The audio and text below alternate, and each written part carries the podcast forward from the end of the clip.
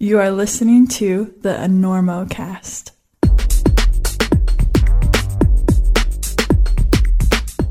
Does how you get your stuff to the crag really matter that much? Couldn't you just throw it in a hefty bag and sling it over your shoulder, or drag it up the trail to most cliffs just fine? Probably. But as long as we're on about things that don't matter, remember that the sun will eventually atomize the planet and suck it all into a black hole, including that beautiful rack you just finished accumulating. So, does anything really matter?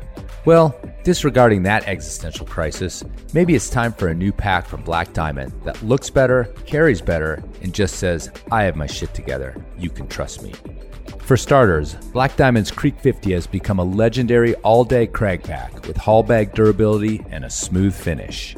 The new Transit series takes the same sleek, no flim flam design to the streets with tight little packs for your on foot commute, rolling to the gym, travel, or just running down to the coffee shop to get internet and update your Insta Face My Tweet Tick Tube. Black Diamond also has mini packs for long routes, duffels for the gym, big packs for you kitchen sink types, lightweight running, and alpine packs. All the packs. And guess what? They even have climbing packs without ice axe loops. Most of us don't need the ice axe loops, you guys.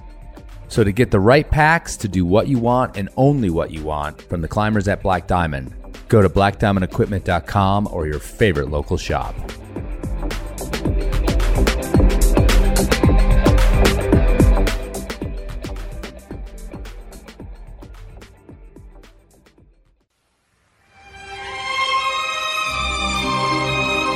Hey, it's your toes, back with another bit of advice. Now, I know you love them La Sportiva TC Pros. Great for cracks, off widths, edging and smearing on granite. And TC, well, he's kind of the godfather. A real made man, if you know what I'm saying. So I don't mean any disrespect, Tommy, but when it comes to us little toesies, sometimes it's nice to feel the rock we're grabbing. And though the fingers get all the fun stuff, the full crimping, the half crimping, three finger drag crimping, half four finger drag crimping, decaf drag with two pumps vanilla crimping. Turns out us toes can push and pull too, just like that old barefoot Chuck. That guy has beautiful, crimpy little toes. A little too beautiful, if you're asking me. And we can't have people not buying shoes now, can we, Chuck? Anyway, that's where La Sportiva's reinvented Mantra slipper comes in. The softest, lightest climbing shoe on the market. Thin, comfy, real sensitive, just like us toes. You know we have a sensitive side too, and we're happy to remind you of the pain we can feel come ice climbing season. So, in the gym, on steep climbing outside, let your toes feel the rock instead of just knocking around in your shoe like a bunch of ripe walnuts. And get us in a pair of mantras stat. Go to Sportiva.com or your local shop and treat your toes to a pair of mantras, and maybe, as a special treat, we'll let you keep all your toenails this year. Oh, wait, what? It's mantra, not mantra? What's a mantra? We gotta get Listen, going. uh, uh, where you playing in town? You, you playing here? We're doing the uh, the Normo Dome, whatever it is. It's terrific. Oh It's yeah, big big house. Place sold that it out. side of. That's a big nice. place. You sold What's it that, out. 20,000 I'll- seats? We really should. Look, you better get up there before you panic. Those pens are loose. You're very good. I have really enjoyed climbing with you. We'll make I don't think so. But we shall continue with style.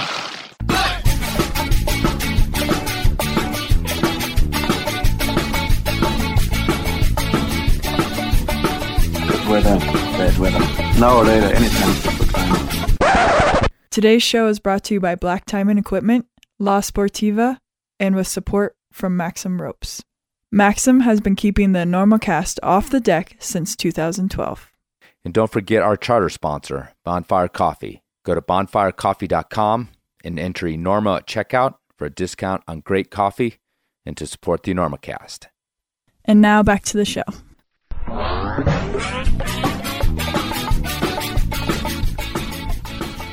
Hello and welcome to the Enormocast. This is your host, Chris Kalous. It is August 30th, 2022, about 1 o'clock here in Colorado, and this is episode 248 of the Enormocast. And today I'm talking with Kaya Lindsay, who you may know from her Instagram handle, One Chick Travels, also from the Girls Gone Wide films. She's the filmmaker behind those, and just a presence in the trad climbing world for the last few years.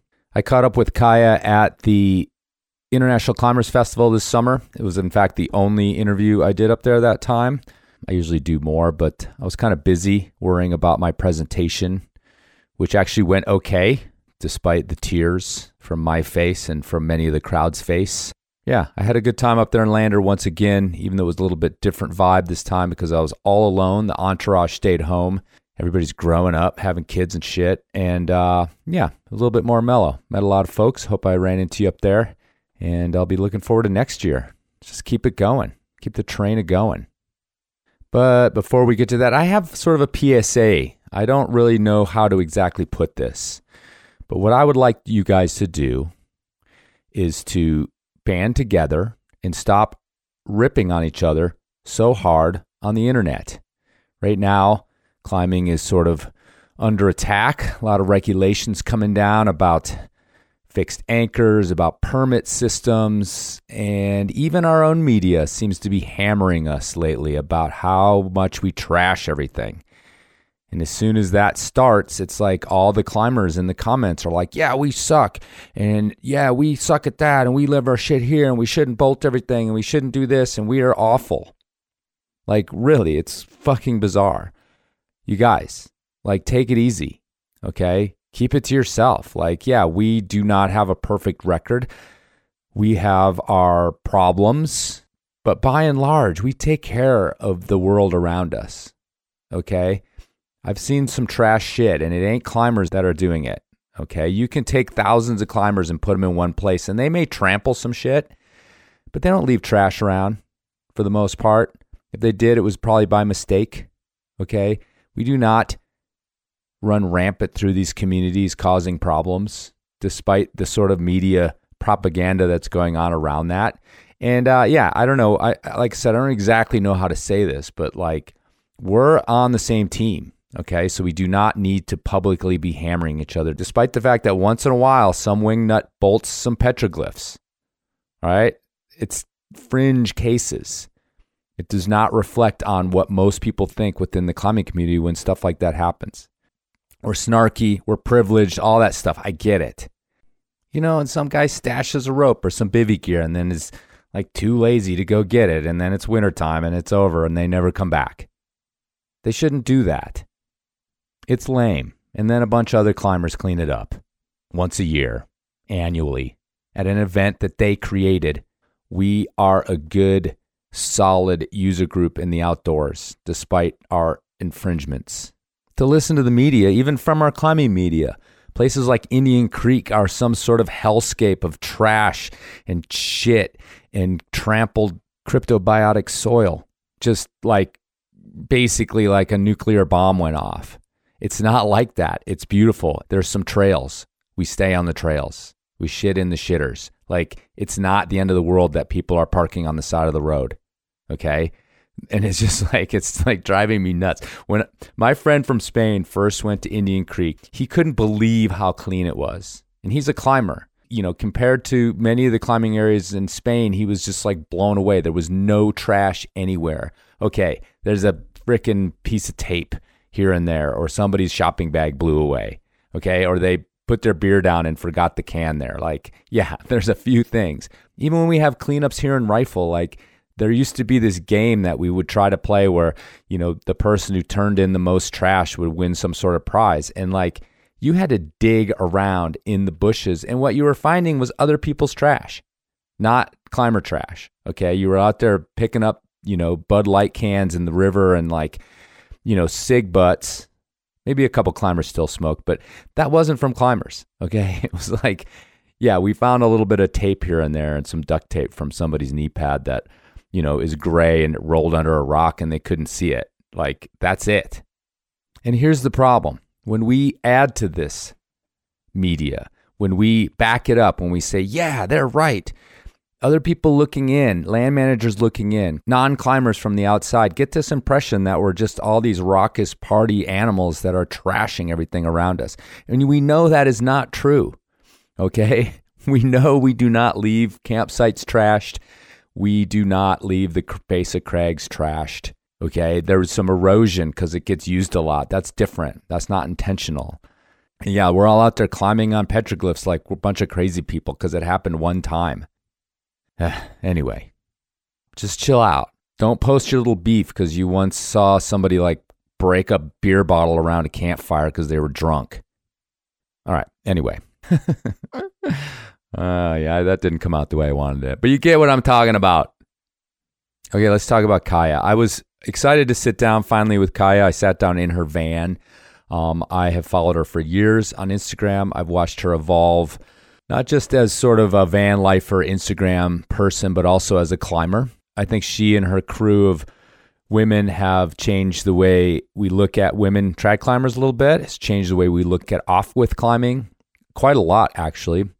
And the thing about them in general is that they bring good vibes and fun to not just trad climbing, but this kind of formerly dark world of like off width climbing. They just they just bring a good time, and it sort of harkens back to you know the eras before when climbing was not quite so serious. We weren't training quite as much. We weren't uh, you know debating all the little ins and outs quite as much. And I know I can do that, so I'm I'm part of that crew.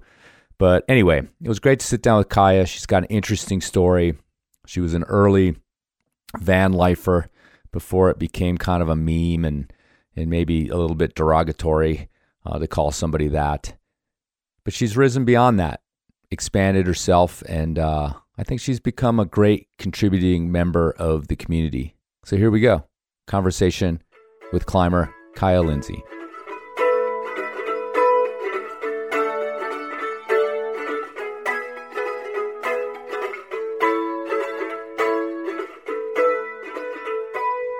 So we've never met until today. We've never met until today. Um, even though we we banter a bit on on the uh, old old Instagram. The social media. Yeah. Yeah. And and it's funny because you spend so much time in some of my old haunts Yeah. that a lot of times I feel like I I sort of do know you when we're talking on there because we talk, you know, a little bit about the sort of strikes and gutters of being out there and the Yeah. and the and the life and all that sort of thing, which is m- makes it interesting. And I don't know when I first noticed you or followed you on Instagram, uh, but I'm sure it was with you know there was probably you hadn't you hadn't differentiated yourself from a ton of sort of fan account climbers that I Yeah.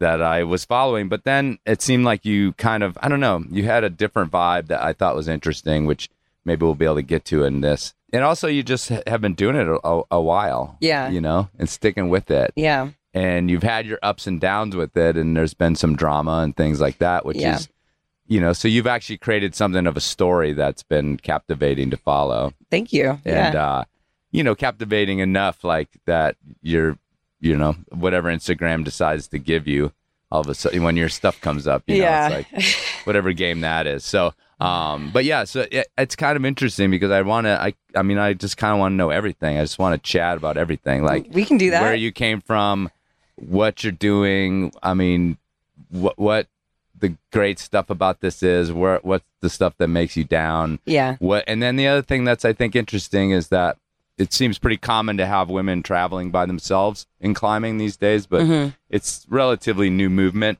Yeah. Not that it didn't happen, but it was pretty rare to be just on the road. Not obviously, oh, I'm going from in, Indian Creek to or to meet my boyfriend or whoever. Yeah. But like your just whole mission is out here Yeah. alone. So the kind of ups and downs of that would be really cool.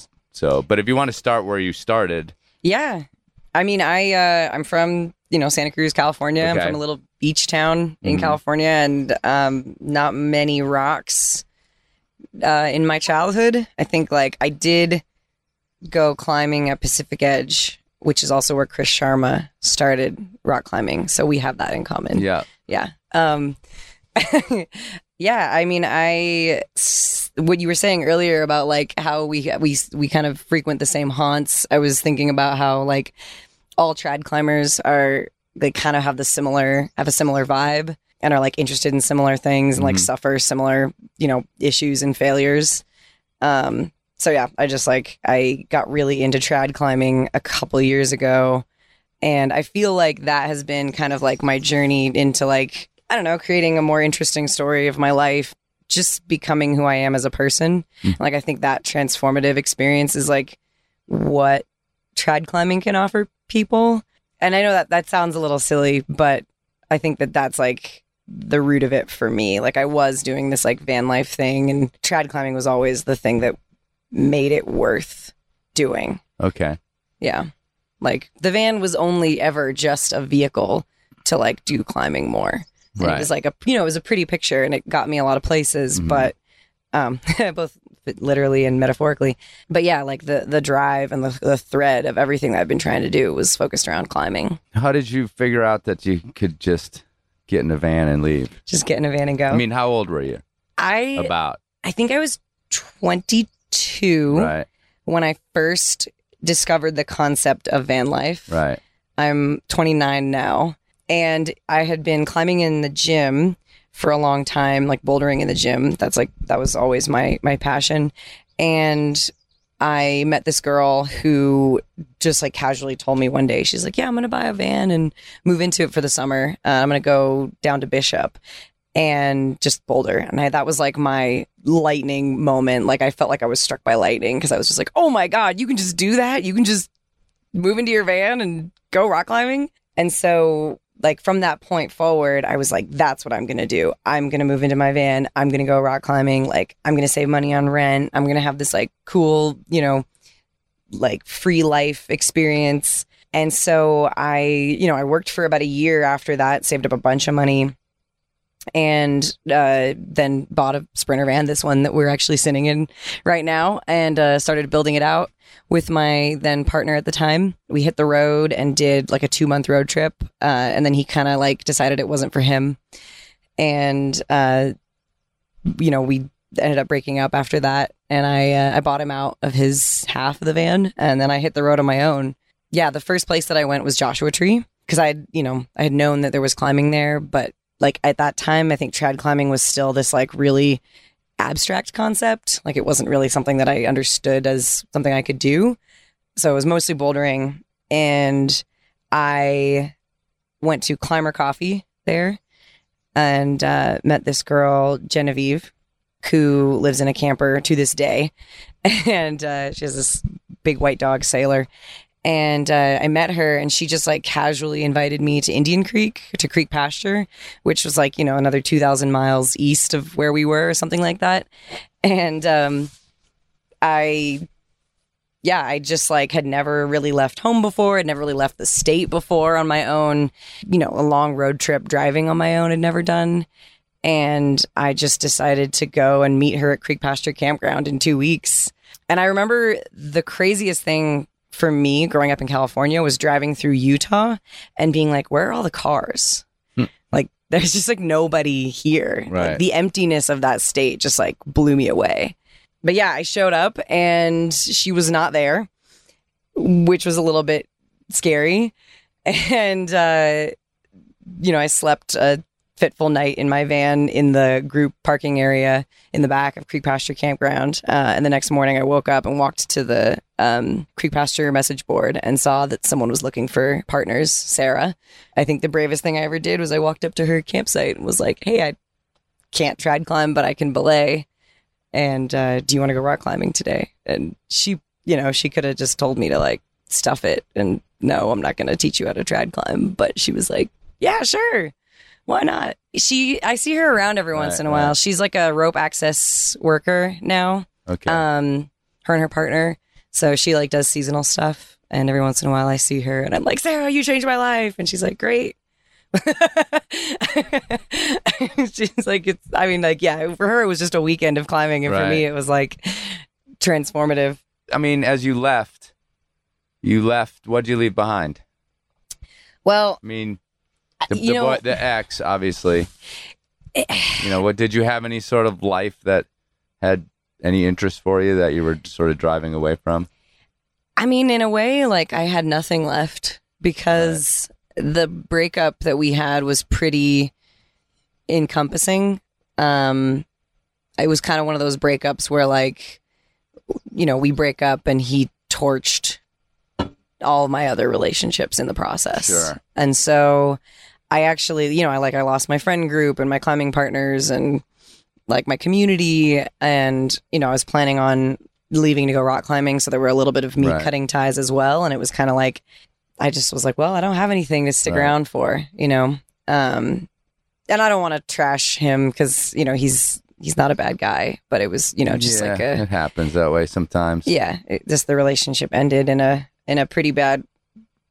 Well, I mean, I you know, yeah, it's it just ended. Yeah. Uh, yeah, it ended, and and I didn't really have a lot to stick around for, and so Right. I was really in a space where I was looking for something to fill the void. And Uh-huh. like, I had this idea that it would be rock climbing, but I didn't really know. Like, I didn't know what rock climbing was. And I basically spent 11 days in Indian Creek straight climbing every day. I really think of those 11 days as like a before and after. I basically came out of the desert having led my first trad climb Mhm. which was the South Six shooter. And I was kind of like, well, this is my life now. My priorities are different. I'm a different person. I don't care about the things I cared about before. Like this is it. And uh, I that's basically what I did for the next four years straight. Yeah. So you I mean, it was uh, it was that stark in your head. Yeah. Yeah. It was literally like Kaya those 11 days in Indian Creek or in Creek Pasture Campground, Right. and then Kaya Post. Okay. Yeah. And then Kaya immediately posts. That meant staying down in that in in Moab, or did you were you traveling around a little bit more? Yeah, I mean, like I at that point I had drank the Kool Aid and I was like I was in it. Yeah. Um, but I still had like, um, I was working remotely on the road, and so I still had like jobs to do. I the time I had branded myself as like a social media marketer freelance, so I was like running people's like companies' social media pages. Mm-hmm. So that was something I could do from the road Right. but yeah, so I was, you know, I was going back into cell service. Um, I had like a friend's wedding to go to, like just like Right. there were a little bit of ties that hadn't completely severed yet that I was, you know, addressing. And I was also like really naive about my time. And I just had this thought that I could like, you know, bounce around to eight different places in a month or something. Mm-hmm. And so I think like directly after those 11 days, I like went back to California to visit my family and then like went to Yosemite. Oh, I did. I went to Yosemite because my friend Allison Kaplan, who I love very much, decided to teach me how to rock trad climb. Like she, I met her in Indian Creek on those 11 days and she, you know, out of the kindness of her heart was just like, yeah, I'll teach you how to trad climb. Like come to Yosemite. And, uh, I like bivvied in the employee bivvied. I li- slept in my van. Right. I slept in my van in the employee parking lots for a couple weeks. And, you know, she took me up all the classics. I ended up doing like, you know, the biggest achievement of my life at that point was Royal Arches. And I did that at the end of my trip there. And I was like, wow, I can trad climb. Like, I know how to do this. And she has some really good stories about when I was trying to uh, learn the very first multi pitch she took me up on, I untied at the top. And then the second multi pitch she took me on, I didn't know how to place gear. So I just made like, I put like a bad piece in and then connected that directly to my harness. And then I belayed her off of my harness to get up. So we really had like a long way to go as far as like teaching how to rock climb went.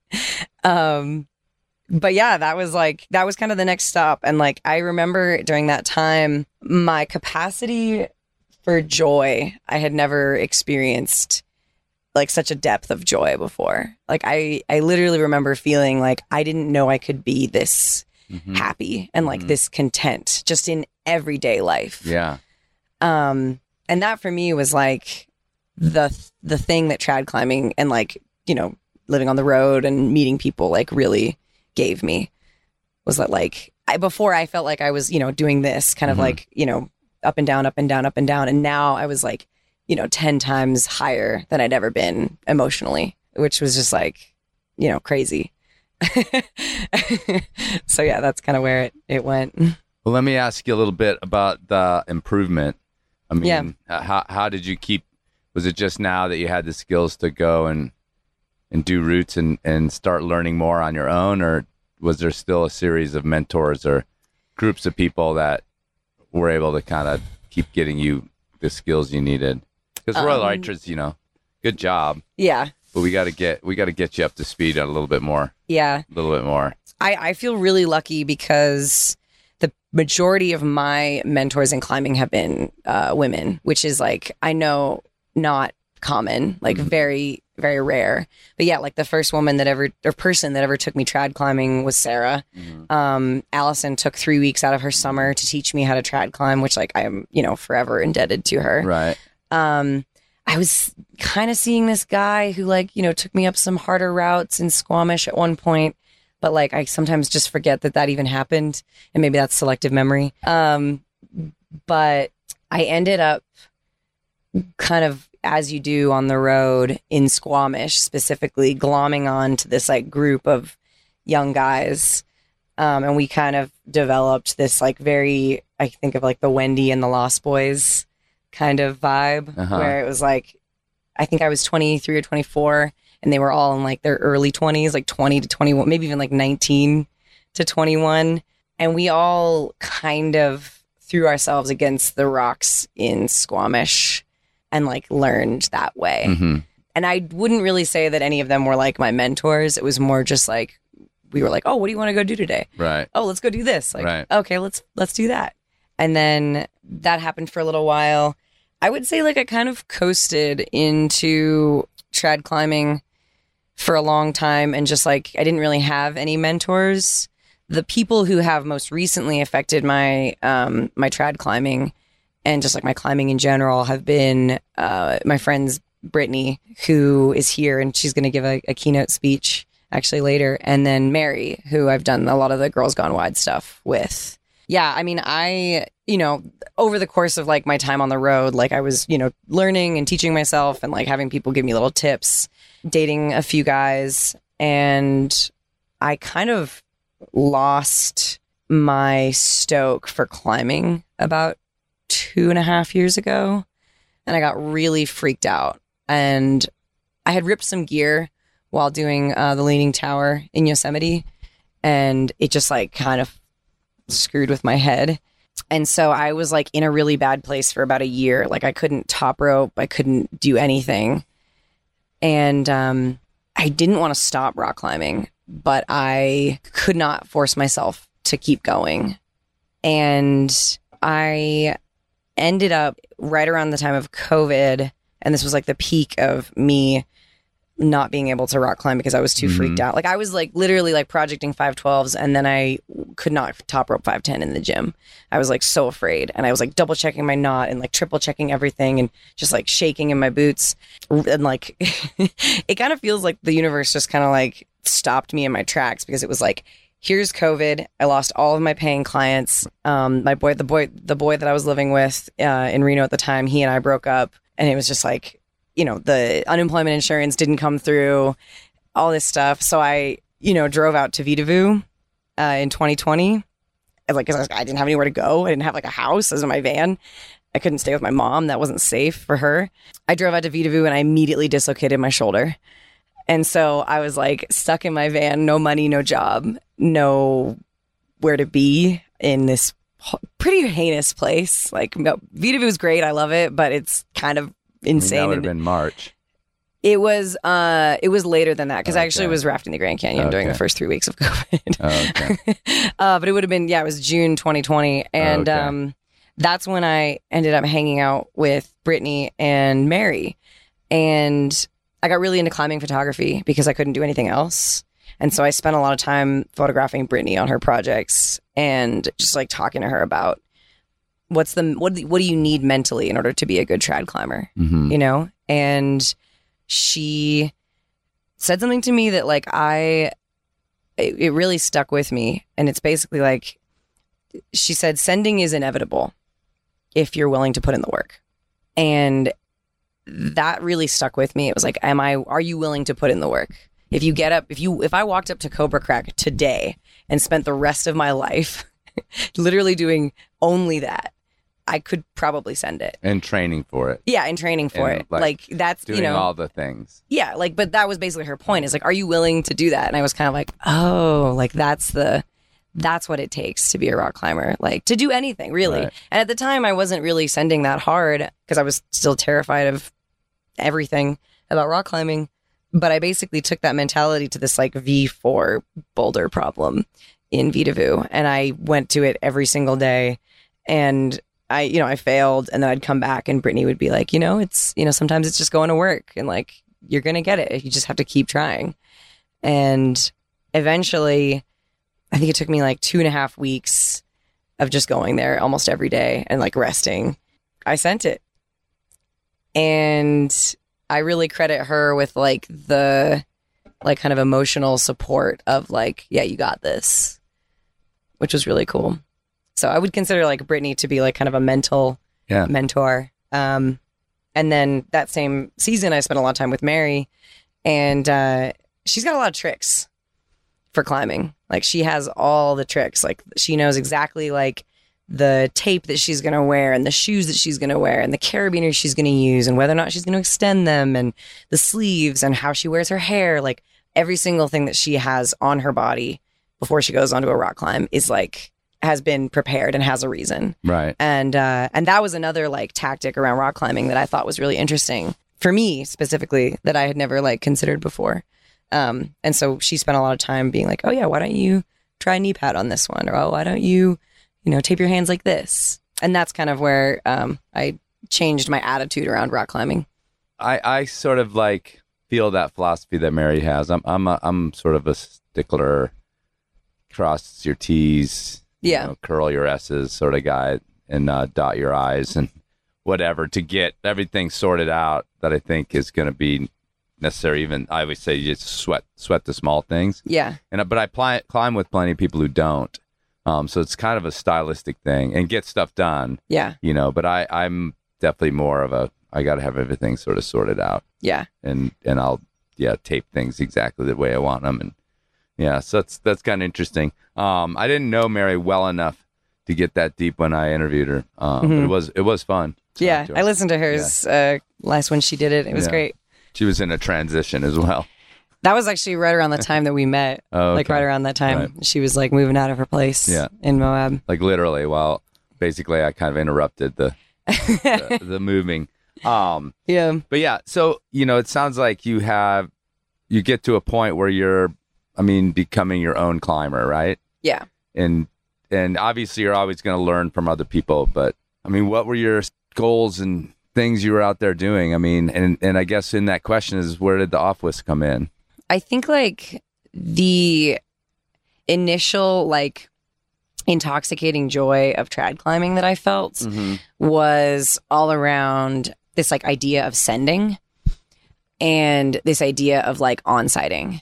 And so when I started trad climbing, like the only thing that mattered is that I could just walk up to something and do it. mm-hmm. And I on-sited some, like I think I was starting to on-site like, you know, easy 511s in my first year. And so that was like, you know, really empowering. I was like, yeah, I can do this. I'm good at this. Like I'm going to on-site my first 512 this year. And uh it, that never happened. I did not do that. in my first year of trad climbing, I did not do that. But I began to I uh, began to hold myself to a standard that was mentally like untenable. And like I think a lot of people have this in trad climbing where like sending is super important. Yeah, like I think um I had a really like unsustainable mental space around trad climbing where I was like I just have to be able to like walk up and on site. Um and if I can't on site it then I'm never going to do it again and I'm a failure. oh so you were like rocking like circa 1974 A little. uh, Stonemasters like I mean, I did do a lot of rock Eldo. climbing in in uh, Joshua Tree. right. So that- was is, was famous for that too in Oh, the really? 70s yeah I've only climbed there once. Yeah, you don't get to try again. scary. You fell, you died. Basically, they were they the rope was sim they were simulating uh, soloing, and so if you Ugh. fell, you were metaphorically dead, and you couldn't come and do that route again. So Ever? ever. Really? If you fell, you were That- banned. I mean, you know, those there's like three or four guys, including Jim Erickson, who who were were proponents of that, oh my god! and they got very good at down climbing because they would get up there, and if they didn't feel it, they would down climb the whole route. interesting. So, but it's it's That's pure. Yeah, but it's interesting that what was this four years ago, five years ago? What is it? What year is it? It's 2022. 2022. I think it was 2017, yeah. 2018. So you had this attitude in 2017, 2018 of like, yeah. yeah, Yeah. where did that come from? I I honestly think it was something to do with like like I had really tied my self worth to being okay at this sport Right. and being new at it. Like I think that because I was fairly good at it within my first year, it was kind of like an identity thing, and I had nothing to. You know, I, we talked about how like I kind of exploded my life back home, and I was like, "This is my life now, and I'm good at this, and this is who I am." Um, and like I need to be the best, and like you know, I had a lot of that kind of ego around. I need to be not just like passable, but like good. But also, I mean, I don't know. I, I did climb a lot in Joshua Tree and, you know, ran with some crustier people. But yeah, I really do think it was an ego thing. Okay. It was really an ego thing. And I got a lot of validation for being good and like kind of acting like that at the time. And so that kind of reinforced it. Oh, just from, she's like- old school. yeah, like just like from Yeah. the people around Yeah, me. yeah. And, uh, you know, I think also like trad, being a woman in trad climbing was Mhm. kind of still a little bit unique. And so people were like, whoa, like that's cool. This girl can crush. But it also like really messed with my head and my self worth and was not sustainable. And like, I developed a lot of like anxiety around it. And it was like when I failed and when I couldn't on site, it wasn't like, oh, I didn't do the climb. It was like, I'm a failure. Like I, I failed because I'm not good enough. And that was like, that was, that, that's just shitty. And I, I really like, I see that in people because I do some clinics now. Like I mm-hmm. see that energy in people or like, oh, I can't do this. Like I'm a failure. And I have spent a lot of time trying to separate myself from that mentality just because like that's not good like that's not good for you but yeah like from from there i basically that was where i started in trad climbing emotionally mentally and then i kind of like started doing harder and harder stuff got into some big walling.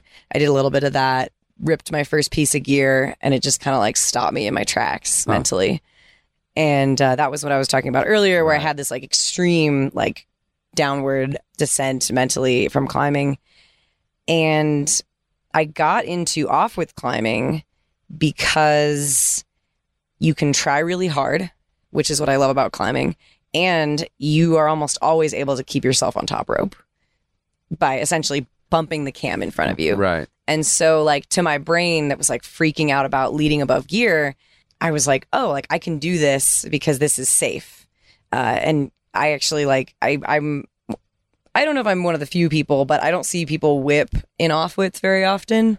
But I do whip out of off widths um, because I feel pretty comfortable with my gear like right in front of me or right above me. And I guess that's not really a whip. Like if you were a sport climbing, you would not call that a whip. But like in trad climbing, whipping is a Yeah, little bit you different. sort of slither down onto them. yeah, Yeah. yeah, I'll ask you this question. yeah, I ask all my off width people yeah. on here is have you ever or ever seen a person take a full feet above the piece whipper onto a big bro? No.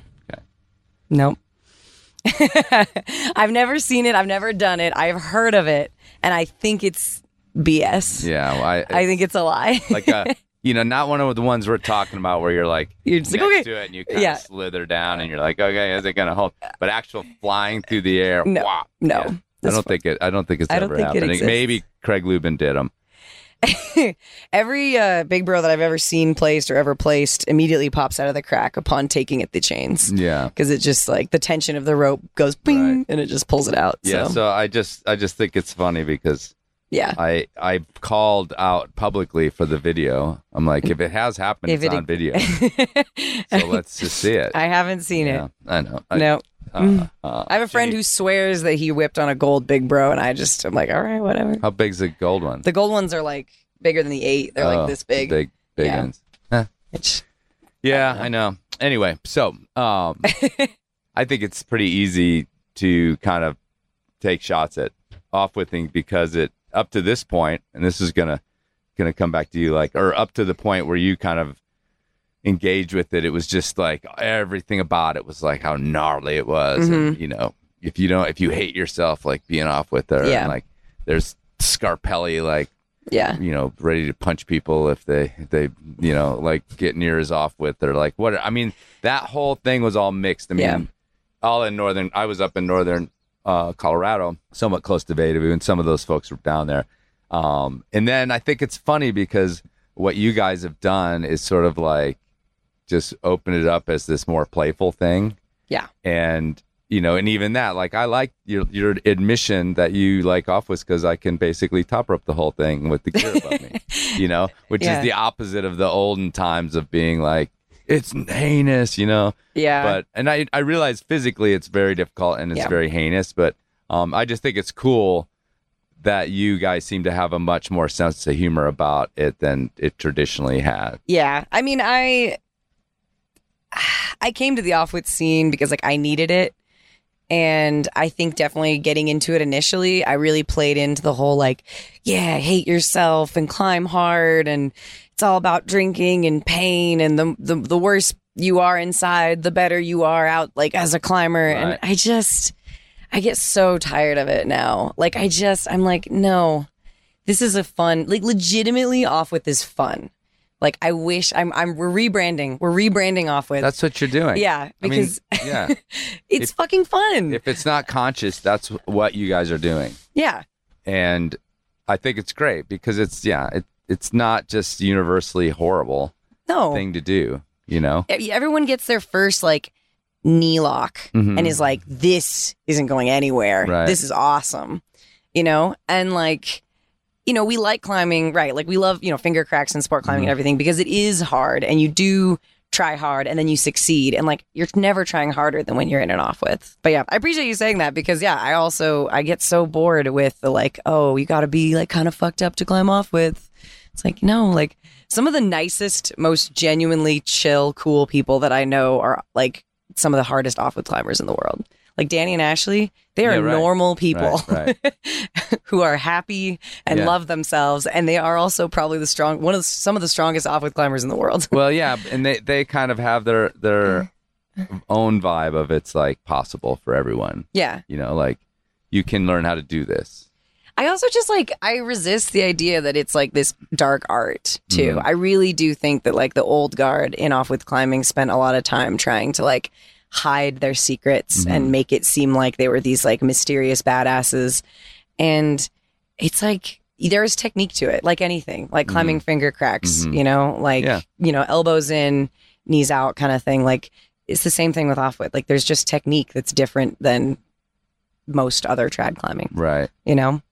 Yeah, and and you know it's it's created kind of a a rift between various off-widthing clubs. It's I I, I kind of think about them as like motorcycle clubs, Yeah. like you know the Hell's Angels versus whoever the Hell's Angels were again. I don't even know. That's the only one ever, anyone ever knows. The Bloods and the Crips, maybe, Yeah. or, or the actually let's keep it light. It's the um, it's the Gates in or gates out. yeah, get or the Jets and the what's the the West Oh, the Sharks one? and the Sharks Jets. Sharks and the Jets. Yeah. Yeah. but yeah, so it's it's just you know Andrew and I have have enjoyed kind of watching it all go down. But so then yeah, then Tom and Pete show up Mhm. out of like a cellar and and and that that actually was a real pivot too when these two Yes. British guys come in out of a cellar.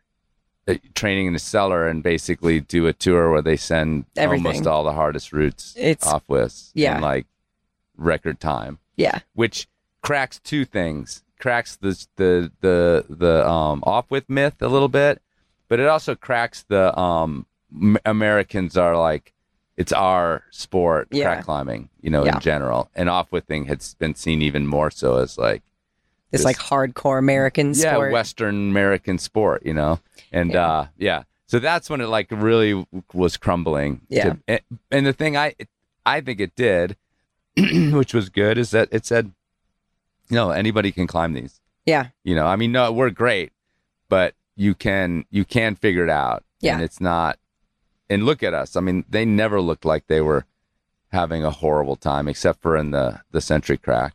Yeah, that was pretty bad. yeah. I mean, but also like I, I do want to acknowledge that like there was a time when, you know, the people who were climbing off width back in the day were really pushing the envelope and like some of the stuff that they did without modern cams mm-hmm. and you know, on hexes and with like the shoe technology that they had, like that is really impressive and hardcore and you know, I don't want to like say that oh they're all liars and they're all you know pretending it's hard when like you know the, the stuff they were doing was truly inspirational and truly unbelievable Mm-hmm. Yeah. like there are some off-widths that i do now that i'm like I cannot believe that people did this on hexes, like, or, you know, on uh, pieces of two by four hammered Right. into the crack. Like, Right. that is truly bold and strong and just absolutely impressive.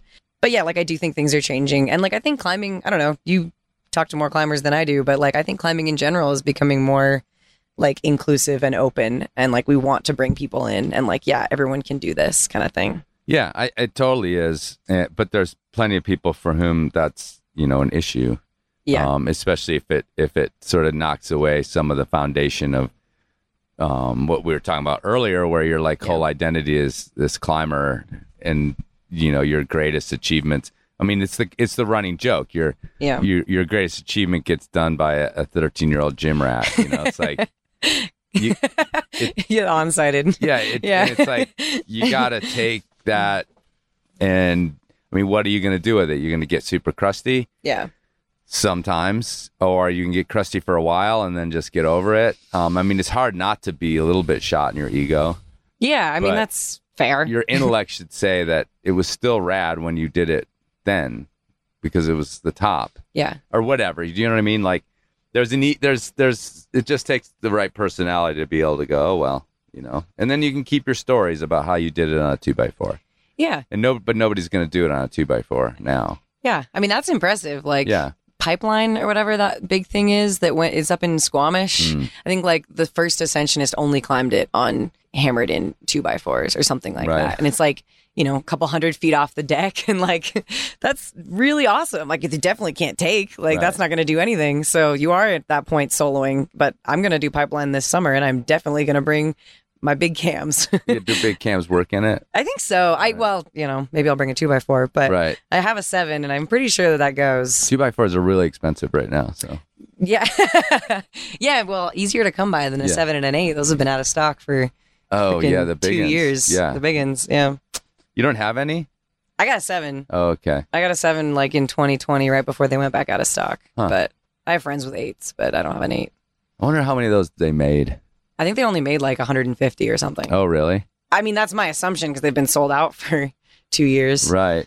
Huh. And then the you know the supply chain got messed up, and it's hard to get that much metal. Yeah, apparently because they don't have much of anything. But No. um, okay, well let's let's place you in this whole um internet van life thing as well. yes. Because again, I think that's where I first saw you and then first dismissed you, and then not like some some cancellation, but I was like, Yeah. oh, she's doing cool stuff, and I'm not gonna like pay too much attention to Yeah. it.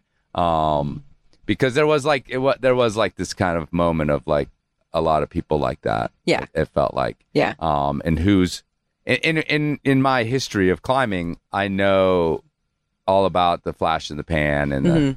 you know and the self promoter and all those sorts of things. So it's like for me and for the show, it's like I kind of keep waiting for something to rise up that's like more interesting. And I think your longevity with it is is one thing that's I mean it's been as interesting as anything Yeah. because you've been in here for a while.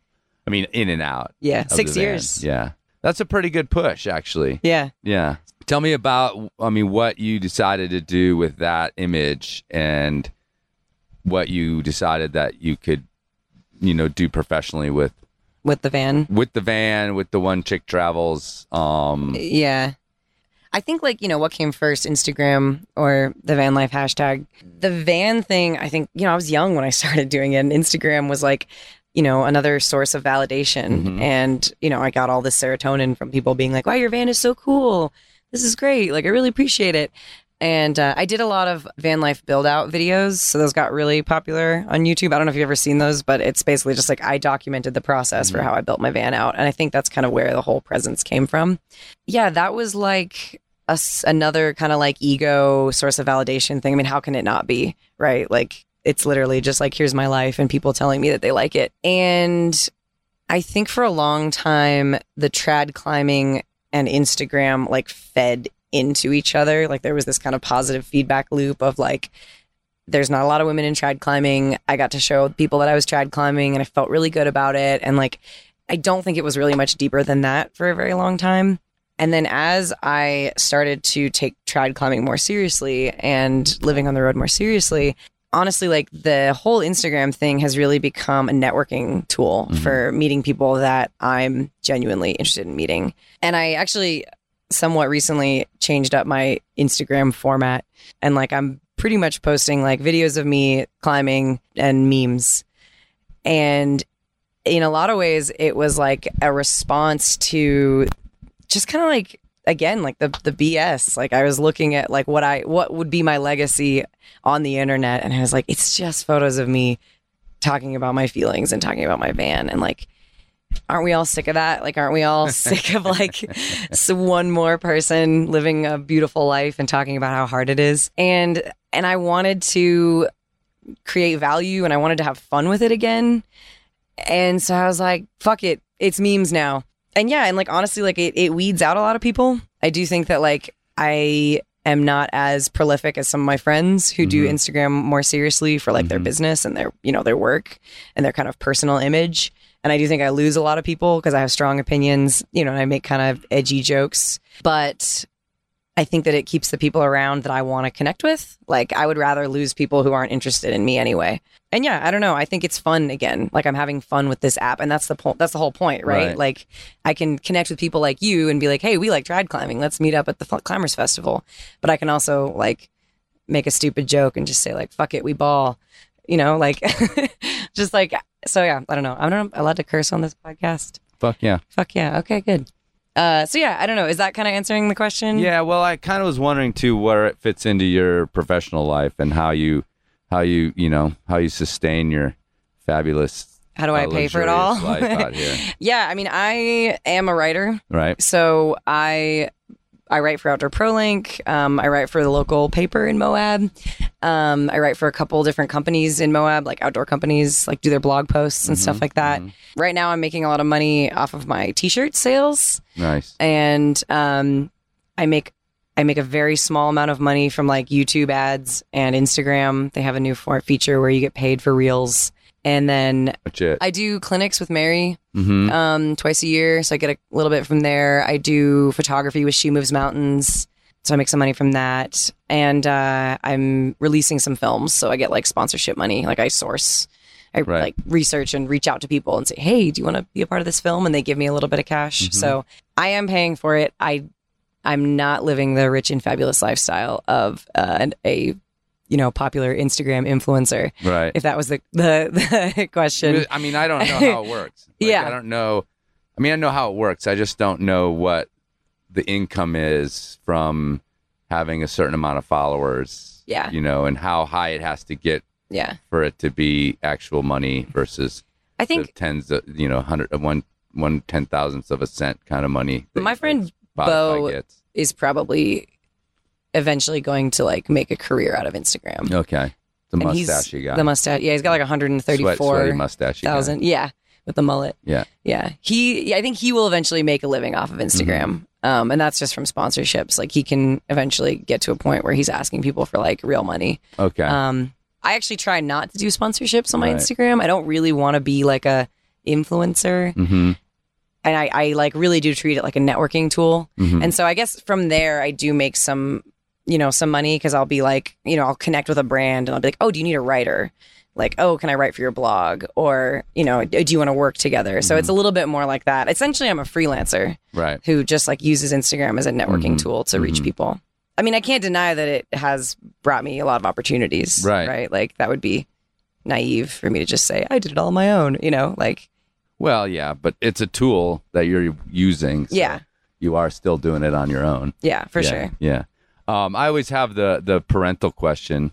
Okay. Um, I, I don't know what your situation is with your folks, but yeah. you know, this life seem a reasonable choice for you to them, or are they both around still? Yes, yes. My parents are still around. My dad's in Portland. I'm gonna go visit him after this festival. Mm-hmm. My mom uh, is currently in Canada, and yeah, no, my parents were super supportive. Okay. I think they would they would want me to be around more. Like they wish that I was physically closer to them, hmm but they understand that like this is you know this was always something I wanted to do, And I think that if I wasn't like making something of myself, they'd be a little bit more Right. like, "What are you doing?" But Yeah. I've always been, you know, writing and creating films and doing projects, and I think they're like, as long as it makes you happy, Oh, well, that's good. you know. That's nice. Those kind of parents are nice. Yeah, I, I feel really lucky because I know a lot of my friends who like hit the road were like, yeah, my parents just want me to get a job and they're not happy with this, and you know that can be challenging. I mean that that's real common in my in the podcasting too.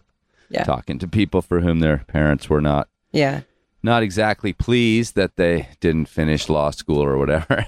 yeah, but yeah, I mean, aside from the career end of things, Mhm. you know, we we were talking earlier about being a woman on, on her own Mhm. on the road wasn't you know wasn't that common through the early part of my climbing career. yeah, Um, occasionally happened.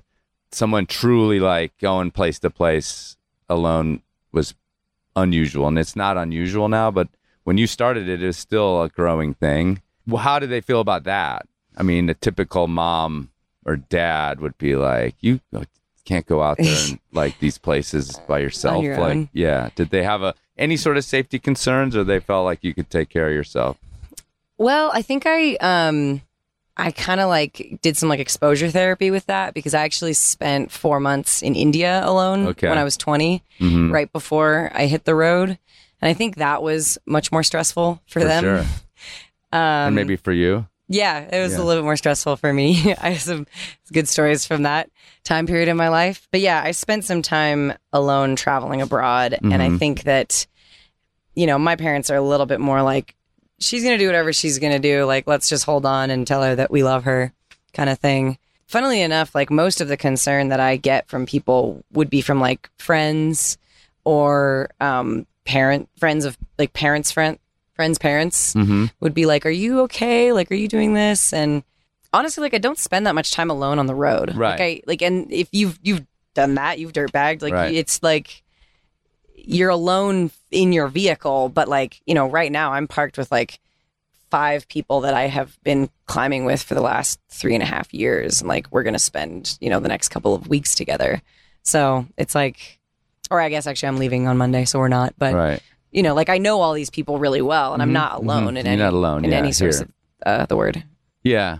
Yeah. I mean, I, I, cause I think about it even, I mean, well, let me say this, the, you know, because that was really what was like, at least it, when I started climbing, it was still in an era that, you know, a, a dude could just do it and nobody, Yeah. nobody batted an eyelash. But if a woman was doing it, it was like, oh my God, Yeah, you know, you're going to get picked up and raped and all these different things, Yeah. you know, and- and that's, that specter hasn't gone away yeah, but now more women are doing it. But it was just unfair in a lot of ways, right? Yeah. Um, except for the fact that statistically, you know, yeah. I mean, like it was more likely that. you got to be smart. Yeah, yeah, exactly. But so think- it wasn't like without unfounded fear, and Yeah. still Oh, for sure.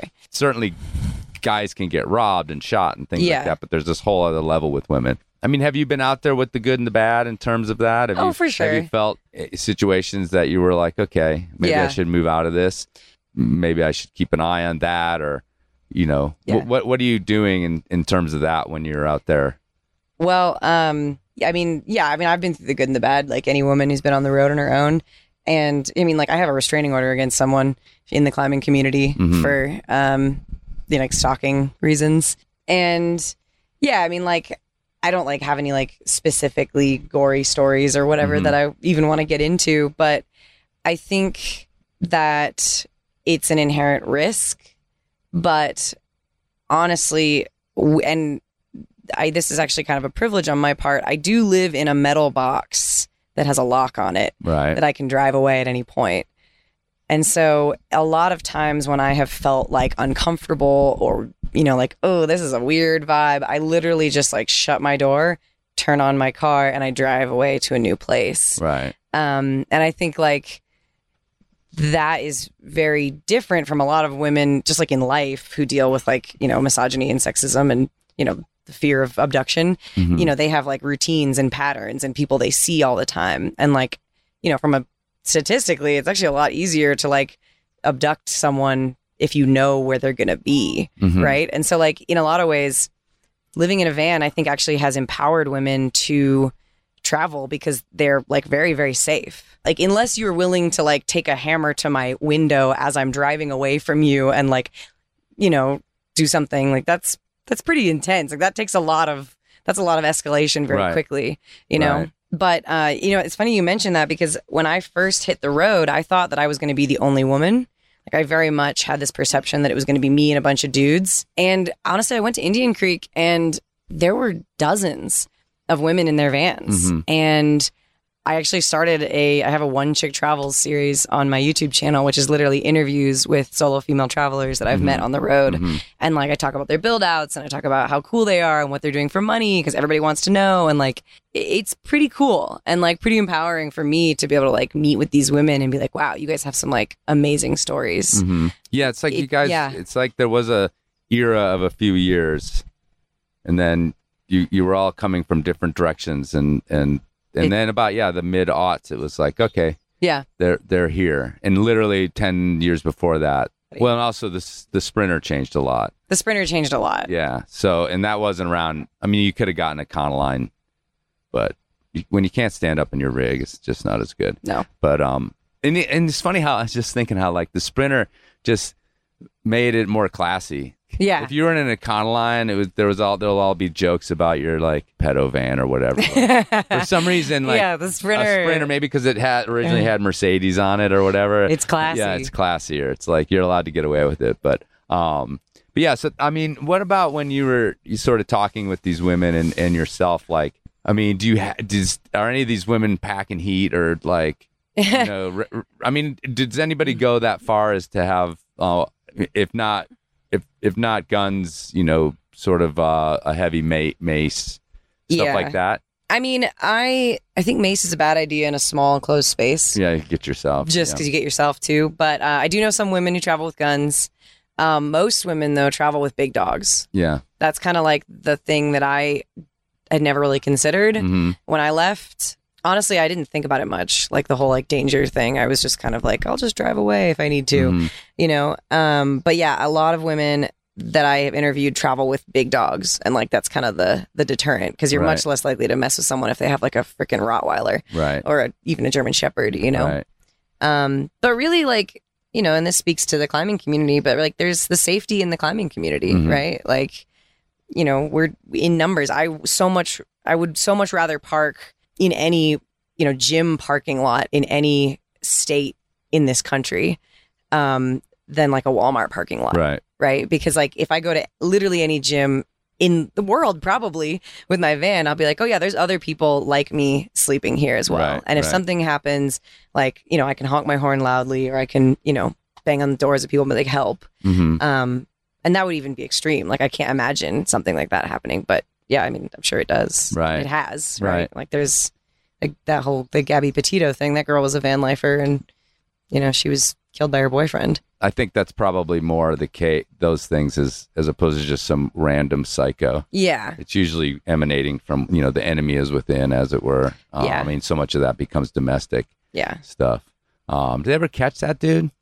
I think that Or he they- killed himself, and then they caught him. Or they He, like, found him They found his body. like had it been eaten or something? He like he was yeah in like a glade in Right. Florida or something like that. Right. But Yeah, I mean it's interesting because I don't. Uh, it's not my perspective, and but I did the same thing. I was a high school kid who wanted a van, and this was in would have been in 1987. I think I got this van, yeah, and because of influence of a of a friend who was an outdoorsy person, and he had a van, yeah, so it was like way pre van life. But then you know I was 20 by or 19 when I left. that drove out to Colorado and stuff, and like a 19 year old boy, I'm just like, I'm not not like concerned at all about With- danger. about anything. yeah, you know. I remember my mom was like, "S- you know, sleep at. Oh no, no. I was like, I'm gonna sleep at some rest stops, and my mom was like, no.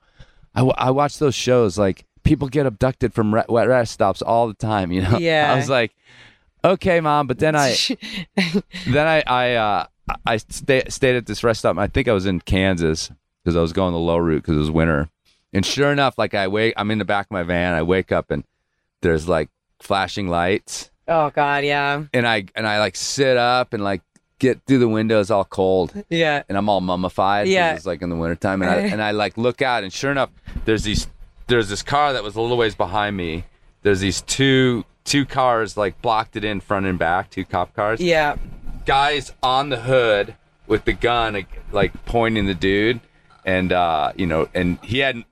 well, they just shit. flipped lights on to wake him up, and they're like, "Attention, attention!" And they're like, "Keep your hands on the wheel. Keep your hands Oh on my the wheel." God. Like, dudes have all their guns out, and I'm just like peeking out my back door. Oh my god. Yeah, so.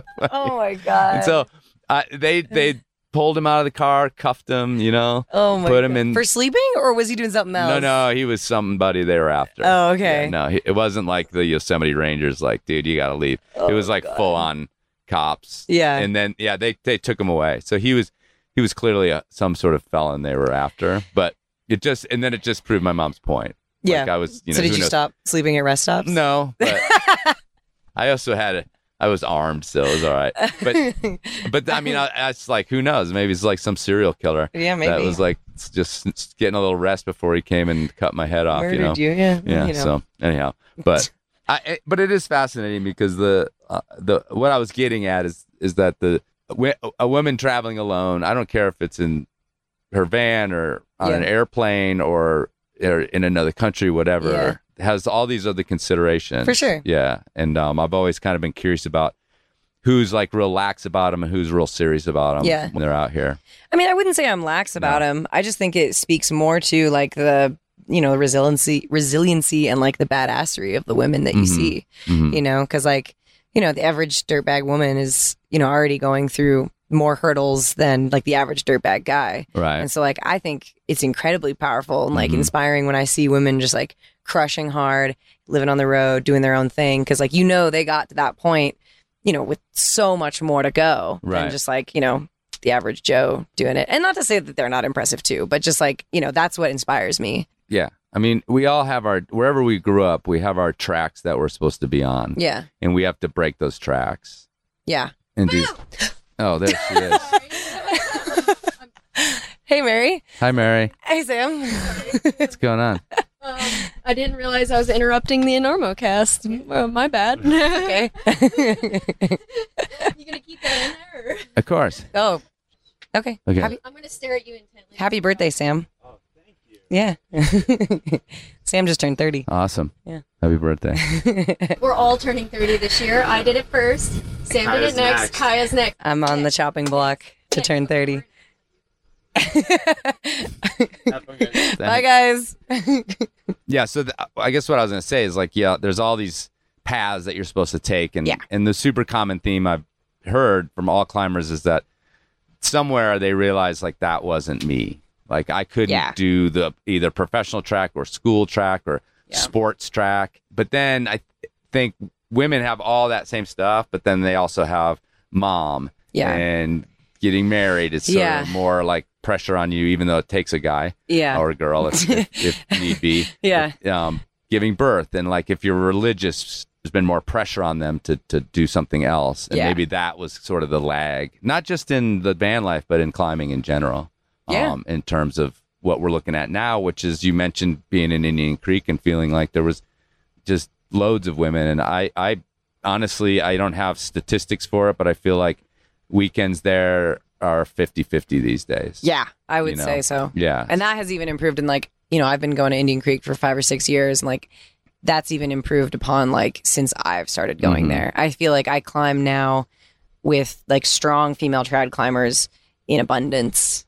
And like before it was more just like me and a few people, hmm uh, which I think is great. I'm psyched on it. And I also live in my own little bubble because I'm constantly like on the hunt for female trad climbers. Like if I see you and I'm like, hey, let's go rock climbing, I'll like throw a rock at you from across a parking lot and drag you out with me. Well, I think it's been like you guys have benefited from that because I think you asking women to go climbing with them is much more effective than guys asking guys to go climbing with them. yeah. Like you it's definitely a supportive I was you recently, I'll help you Yeah. kind of thing. That's that's awesome. And Mhm. you guys now that there's more of you, you're really benefiting from it. Yeah. Um, and obviously, if a guy asks a girl to go climbing, there's maybe some sort of like, why does Is he it a date? Is it not a So, date? yeah, Yeah. the date, not a date thing. Yeah. So, I mean, the fact that you can wander around and see groups of women means you get to go climbing. I mean, has Yeah. anyone ever said no?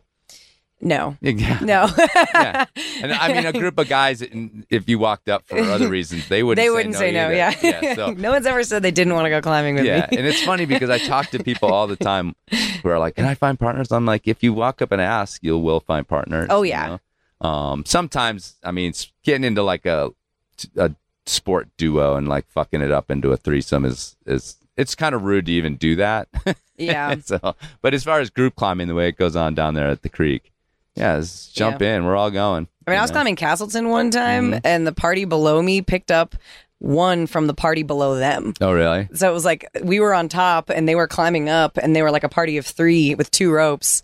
And I was like, where did, what? How did this happen? And they're like, oh yeah, this guy's like friends left him at the top of pitch one because they didn't want to keep going. Oh, really? So he just like hitchhiked with Oh. the next group. And I was That's like, cool. yeah, rock climbing, Right you know, um. All right. Let me just finish with this. for sure, for sure. Van life. Fan life. Give me the give me the goods. Give me the the strikes and the gutters. The the goods and the bads. And sometimes, well, maybe th- those things are the same thing depending on the day. The goods are it's my bed is so comfortable and it's pretty warm in the winter. That's rad. I love having people in my van. Um, I love having the ability to stand up and cook. Um, I love being able to lock my van and drive away. Uh, the bads, I've dropped four transmissions out of this bad boy. I, you know, I have literally been through it all when it comes to like horror stories with mechanics.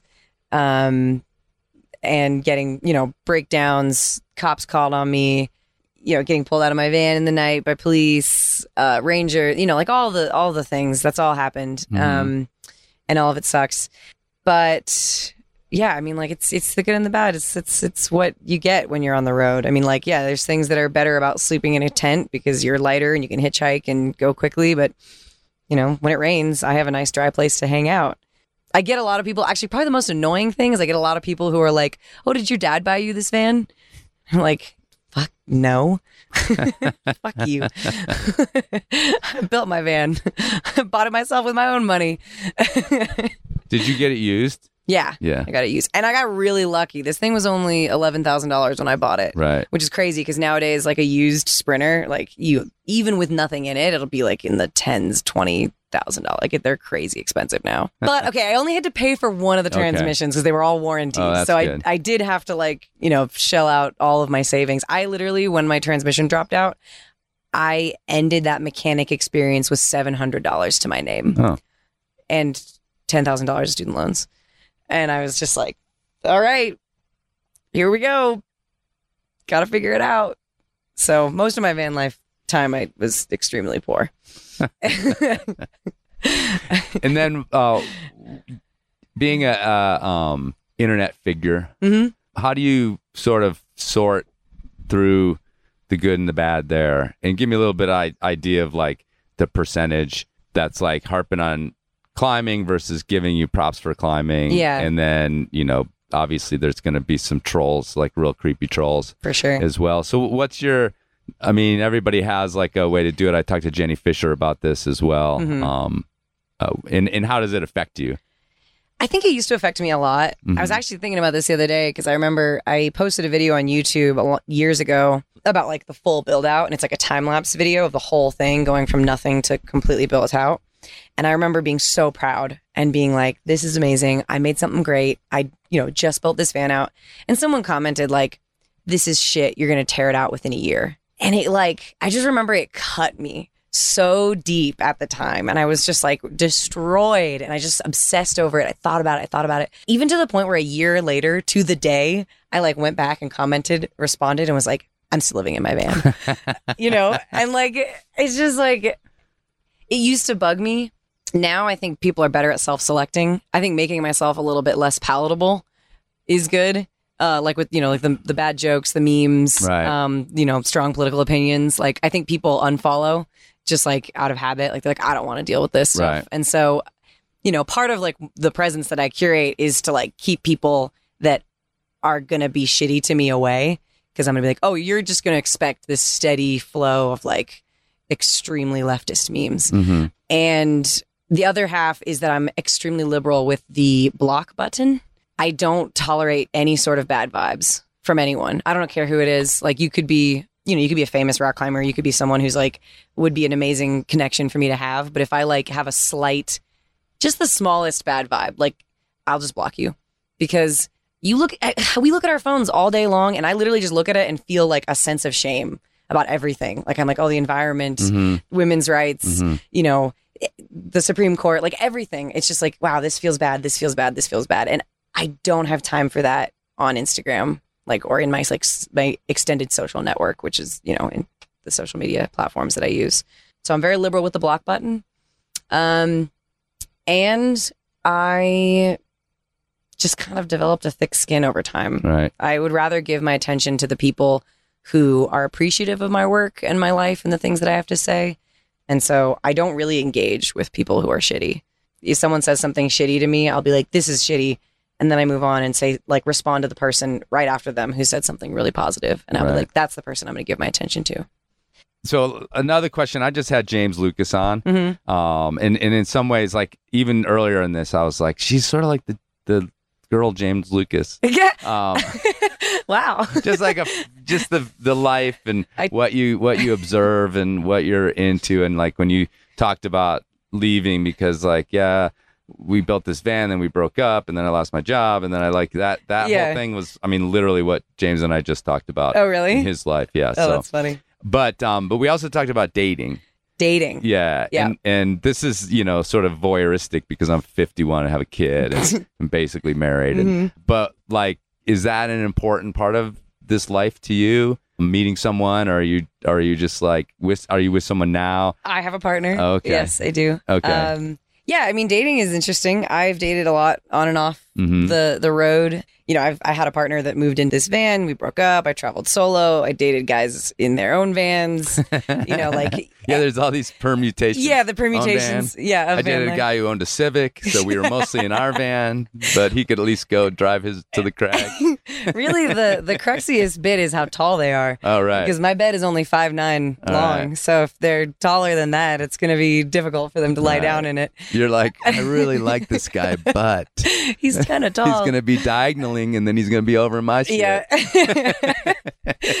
um, but yeah, I mean, like you know, it's dating in a van is or dating in the dirtbag community is basically dating in the city, except incredibly small. Uh, right. Uh, my friend uh, Brittany said to me once that as a woman in the climbing community, the odds are good, but the goods are odd, and uh, that really stuck with me. But um, yeah, I mean, I don't know. It's I'm 29, so I feel like I'm in that stage of life where people are like, "So are you going to get married and have kids?" And I'm Mhm. literally just like, "I don't know." right. I, I'm making a movie about climbing.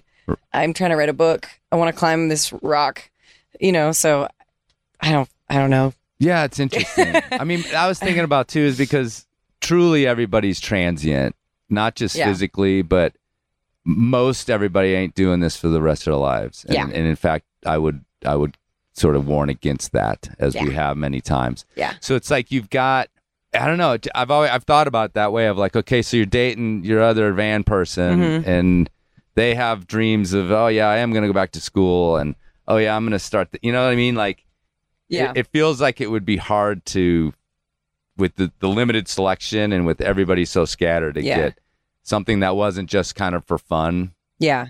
But then i guess you know you fall in love and then one person changes changes dreams I mean, I think it's hard. but hard. everybody's also so fucking independent you know that's the whole point of it climbers are independent, Yeah. and that creates a lot of like chaos Yeah. and change because yeah, each one of you is like, oh, well, I want to do this, and I have my projects, and like, well, I have my projects, I want to do this. Like, Mhm. okay, bye. right I guess I'll see you next season. right you know, and then you're like, come back next season. You're like, oh, I'm with this guy now, and they're they're like, oh no, you know, like, and it's, you know, it's it. Uh, I think it's painful. I think you know, you write a sitcom about all the like Right. dirtbag relationships, models, and styles that are out there. right Um, but yeah, I mean, I got some. I've had my heart broken. I've broken in some hearts. Um, I have some friends, you know, consoling people for like, oh, my girl, my girlfriend's now dating someone else on the Right. circuit. He climbs harder than me, you know, Right. like, um, that kind of thing. that and, is uh, funny yeah it's a little micro like uh, Mm. a, uh soap opera kind of style But honestly, when the when the, the relationships get too dramatic, you just pick up your van and drive to the next crag. It's the same as when a creep shows up. yeah, exactly. Either way, lock the doors and drive away. Any conflict, lock the doors, drive away. Bro, that's exactly how you deal with problems. You just drive away from them. Yeah. Perfect.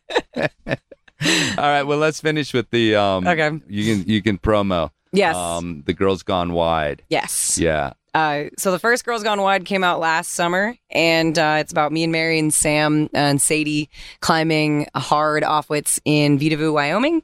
Uh, it's great. It was the work of my life. it was really hard to do, and I, I'm very proud of it. You can see it on YouTube. Just type in Girls Gone Wide. Uh, either like Kaya, Lindsay, or One Chick Travels, and you'll find it. And then tonight at the International Climbers Festival in Lander, Wyoming, I am premiering the second Girls Gone Wide, which is uh, about me and Mary climbing uh, this wide crack in the center of the Grand Canyon called uh, Screaming Sky Crack, which is uh, 38 miles of hiking, 20,000 feet of elevation gain and loss, and uh, four pitches of somewhat wide rock climbing.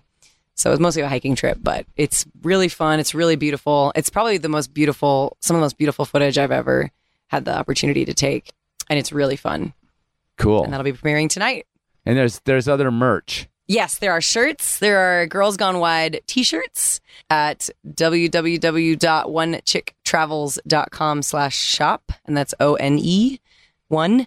And then I have Girls Gone Wide shirts and I have a Woman's Place is on the face shirts as well. And it is a picture of Half Dome.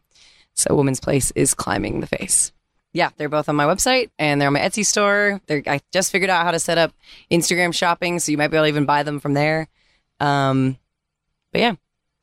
And you, if you are, well, no one listening to this will be going to the International Climbers Festival yet because it won't be out. But uh, I am selling T-shirts at the booth today. So Yeah.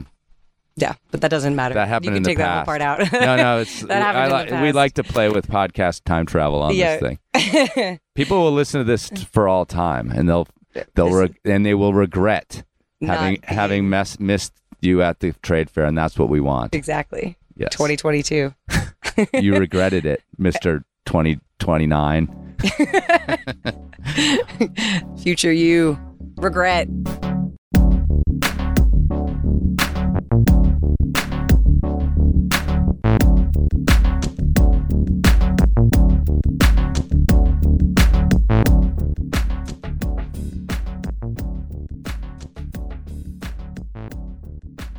All right, folks, thanks for listening, and thanks to Kaya for sitting down, allowing me into her van. She actually gave me the probably the most comfortable seating, the spin around front seat of the Sprinter. Nice drop in from Mary, her other girl gone wide. Anyway, check her out. One Chick Travels on Instagram, and just uh, Google Girls Gone Wide. You'll find those videos and her website. Actually, if you do do that, if you do Google Girls Gone Wide, Google's just going to change it to Girls Gone Wild, and then you're going to dip into that whole shit show. So make sure it says wide. And then when it says, Did you mean Girls Gone Wild? You say, No, I meant wide. But of course, that's the pun they're making, so it goes with the territory. And uh, make sure to go over to uh, www.onechicktravels.com slash shop. Get a t-shirt. They're really cool t-shirts. I think she's got stickers. Support whatever she's doing. She's out there making it happen. She's like a a champion that we've sent forth to to live our dreams, to suffer, to find glory, and to defeat evil, so that the rest of us can continue living our menial little lives as cogs in the system. We are going to go out a little bit differently today. I wanted to record some music with Kaya when we were in Lander, but we didn't get around to it. Ran, ran out of time. We ran out of bandwidth. So instead, she sent me a video of her playing a song called In My Mind by Amanda Palmer. It's a video recorded on her iPhone. So I took that single track of her and her ukulele, gussied it up a little bit, maybe to its detriment. She recorded it on a porch somewhere. And at one point, it appears that she's being attacked by a flock of ravens or crows or something. But I assure you, she and or the crows were not harmed during the making of this song. So have a listen. And while you're listening, why don't you check your knots?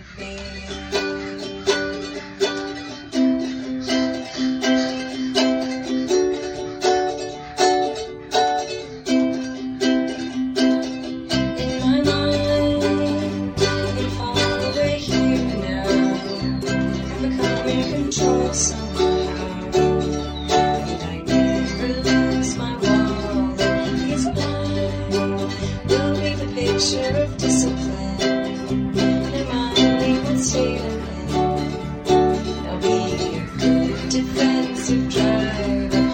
It's funny,